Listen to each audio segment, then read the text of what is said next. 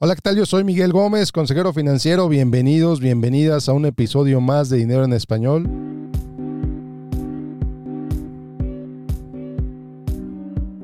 El día de hoy te voy a hablar sobre un tema que se ha puesto muy de moda los últimos días, las últimas par de semanas. Y este tema es volatilidad. ¿Qué diablos es la volatilidad?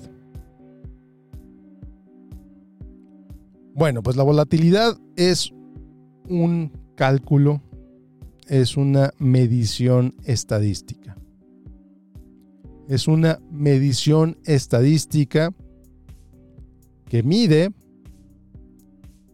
qué tanto, qué tan dispersos están los rendimientos de un índice de mercado o de una inversión qué tan dispersos están los rendimientos, quiere decir qué tanto cambian los rendimientos de un activo. Y esto puede ser tanto para arriba como para abajo. Algo que tiene mucha volatilidad, por ejemplo, volatilidad extrema inclusive, las opciones. Las opciones de inversión, los futuros,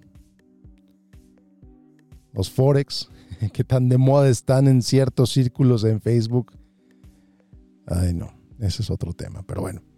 Son instrumentos que pueden cambiar de valor de un día para otro, de una hora para otra.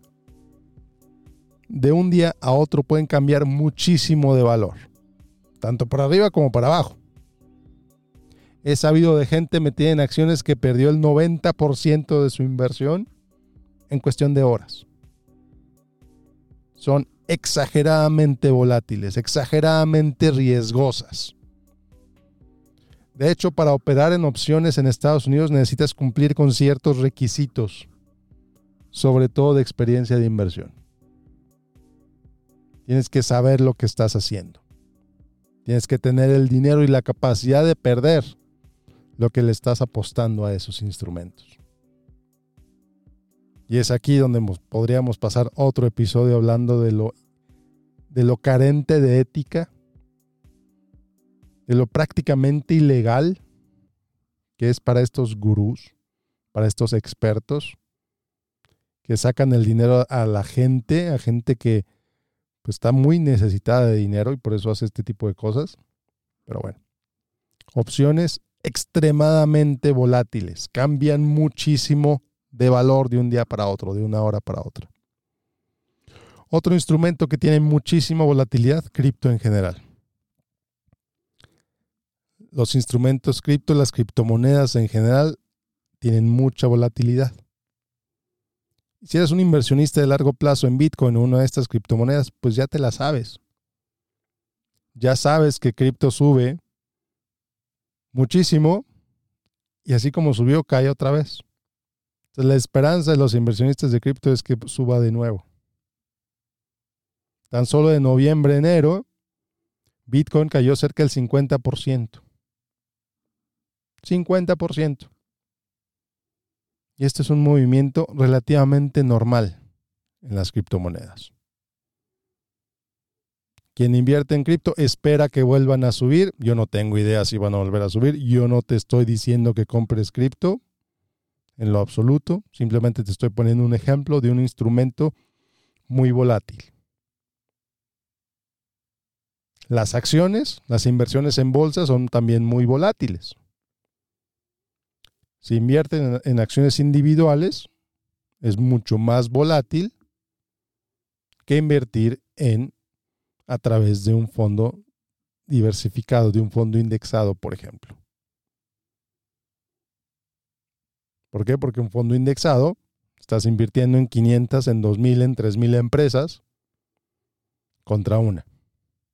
Entonces sí vas a tener volatilidad, por supuesto que vas a tener volatilidad en un fondo indexado, pero no es la misma que la que vas a tener en una inversión una acción individual. Algo que tiene muy poca volatilidad es un instrumento de muy bajo riesgo. una nota de gobierno, un Treasury Note, una nota del Tesoro de Estados Unidos, un Treasury Note de 30 días, un Treasury Bill, corrijo, un T-Bill, Treasury Bill de 30 días, pues va a tener muy poco riesgo. Va a haber muy poca volatilidad cuando inviertas en ese instrumento. Entonces, ¿qué es lo que hace un inversionista? ¿Qué es lo que hace un inversionista de largo plazo? Invierte en instrumentos que tienen diferentes niveles de riesgo, que tienen diferentes niveles de volatilidad y construye su portafolio de esa manera. De hecho, los diferentes niveles de, volatilidad podrían considerarse como un tipo de diversificación. Entonces, por un lado tienes la porción de tu portafolio de bajo riesgo, que suelen ser bonos, que suele ser inclusive cash en una porción del portafolio. Y lo combinas con algo que tiene más volatilidad, que suelen ser las acciones. Entonces, cuando juntas los dos, tienes instrumentos de bajo riesgo, tienes instrumentos de alto riesgo, relativamente hablando, combinas los dos y, y creas un portafolio de, vamos a decir, en términos relativos, mediana volatilidad. Entonces, a lo mejor el mercado cayó 10% en el último mes y tú tienes un portafolio suficientemente diversificado, a lo mejor tu portafolio nada más cayó 2%. Y ojo, esta diversificación ocurre tanto para abajo como para arriba. Cuando el mercado suba 40%, si tienes un portafolio suficientemente diversificado, a lo mejor tu portafolio va a subir 25. ¿Por qué? Porque, otra vez, la parte de riesgo, la parte volátil, es solo una porción de tu portafolio. Mientras más riesgo puedas tomar, más de ese portafolio va a ser volátil. Mientras menos riesgo puedas tomar, menos de ese portafolio va a ser volátil. Muy sencillo. Entonces tu portafolio no necesariamente se va a comportar como el mercado. Una parte de tu portafolio posiblemente se va a comportar como el mercado. Entonces es cuando empiezas a ver, oye, ¿cómo está construido mi portafolio? ¿Cómo voy a construir mi portafolio? Si apenas estás construyéndolo, ¿cómo lo voy a construir? Y es cuando empiezas a ver cuánto riesgo puedes tomar, cuánto riesgo necesitas tomar y cuánto riesgo quieres tomar. Un tema del que ya he hablado antes en otros episodios. Entonces, cuando entiendes la respuesta a esas tres preguntas, construyes tu portafolio y para adelante. Cuando construyes un portafolio de esta manera, ya sabes que el mercado va a caer. Estás preparado, estás preparada para cuando el mercado caiga. Y tu portafolio no va a caer tanto. Ya sabes que el mercado va a subir. Ya sabes que el mercado va a subir en el largo plazo. Y estás preparado, estás preparada para tomar una parte de esas ganancias. No es lo mismo alguien que ya está jubilado a alguien que tiene 35 años y está empezando a invertir.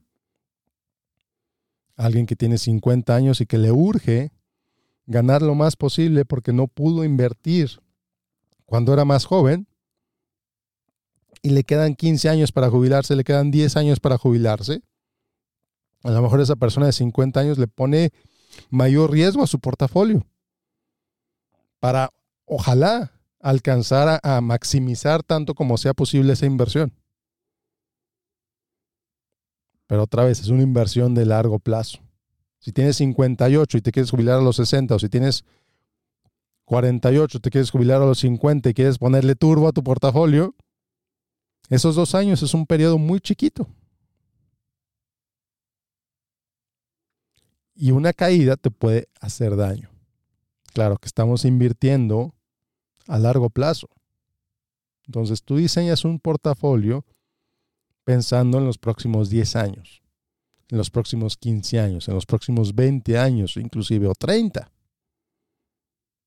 dependiendo de para cuándo necesites ese portafolio, para cuándo vayas a empezar a sacar dinero de ahí. Entonces la volatilidad es importante. La volatilidad es parte del portafolio, la volatilidad es esperada, es necesaria. No la puedes evitar. La única manera en que puedes evitar un portafolio, la única manera en que puedes evitar la volatilidad en tu portafolio es invirtiendo en instrumentos de bajo riesgo, de baja volatilidad. ¿Y qué significa esto? Que tus ganancias van a ser menores. Porque la volatilidad no es más que una medición del riesgo. Si tomas poco riesgo, vas a tener pocas ganancias. Si tomas mucho riesgo, podrías tener más ganancias. No es garantizado, nunca es garantía. Pero la posibilidad de que tengas mayores ganancias si inviertes en instrumentos de alto riesgo, pues la posibilidad es mayor. Es más, es más probable que ganes más si inviertes en instrumentos de alto riesgo a que si inviertes en instrumentos de bajo riesgo. No es un hecho, no es una garantía, es una probabilidad. ¿Ok? Entonces, hoy hablamos de qué es la volatilidad. ¿Por qué es importante? Porque es esperada. Y cómo la puedes usar a tu favor al construir un portafolio de inversión. Bueno, pues muchas gracias por acompañarme a todo lo que te quería compartir el día de hoy. Como siempre, te invito a que te inscribas a mi boletín que ahora está en Substack. Te inscribes en miguelgomez.link diagonal correo. Y ya voy a empezar a mandar más reflexiones, más comentarios, más análisis a través de esa, de esa dirección. Entonces inscríbete para que no te lo pierdas, no tiene ningún costo. Y nos vemos la próxima, en el siguiente episodio de Dinero en Español. Que tengas un excelente, excelente día. Hasta la próxima.